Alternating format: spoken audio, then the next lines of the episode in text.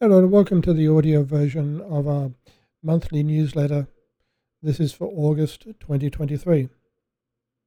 When you look east, you see the sun rising to brighten our lives and warm the earth. It is the start of our day.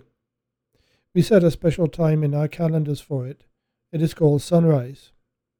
Before alarm clocks, people went to bed and rose with the setting and rising of the sun. The sun feeds all living things with energy, and we certainly are living beings. It is all about our spiritual awakening. Our soul continues with its karmic journey through life and experience. There are so many gifts for us with each sunrise, it is impossible to list them all. Just the fact that the sun rises in the morning and brings us a new day gives us confidence and optimism. Not to mention a small sense of relief that the sunset the previous day was not the last time we would see the sun. The East speaks to spring, youthfulness, and fills us with curiosity and wanting to explore a brave new world of opportunity and hope. The rising sun has a powerful meaning for all life, animals, plants, trees, fish, and of course humankind. The shaman leads celebrations of the winter solstice, from which the days grow longer and warmer, and he or she looks to the longest of summer days, summer solstice.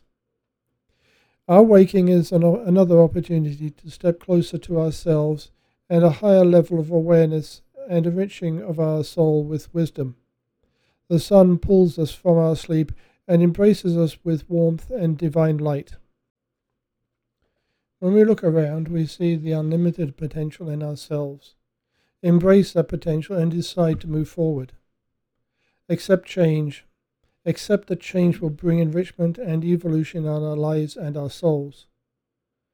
Because Direction East contains the spirit of spring, renewal, birth and rebirth, it is the spirit of all new beginnings, new ideas and new plans.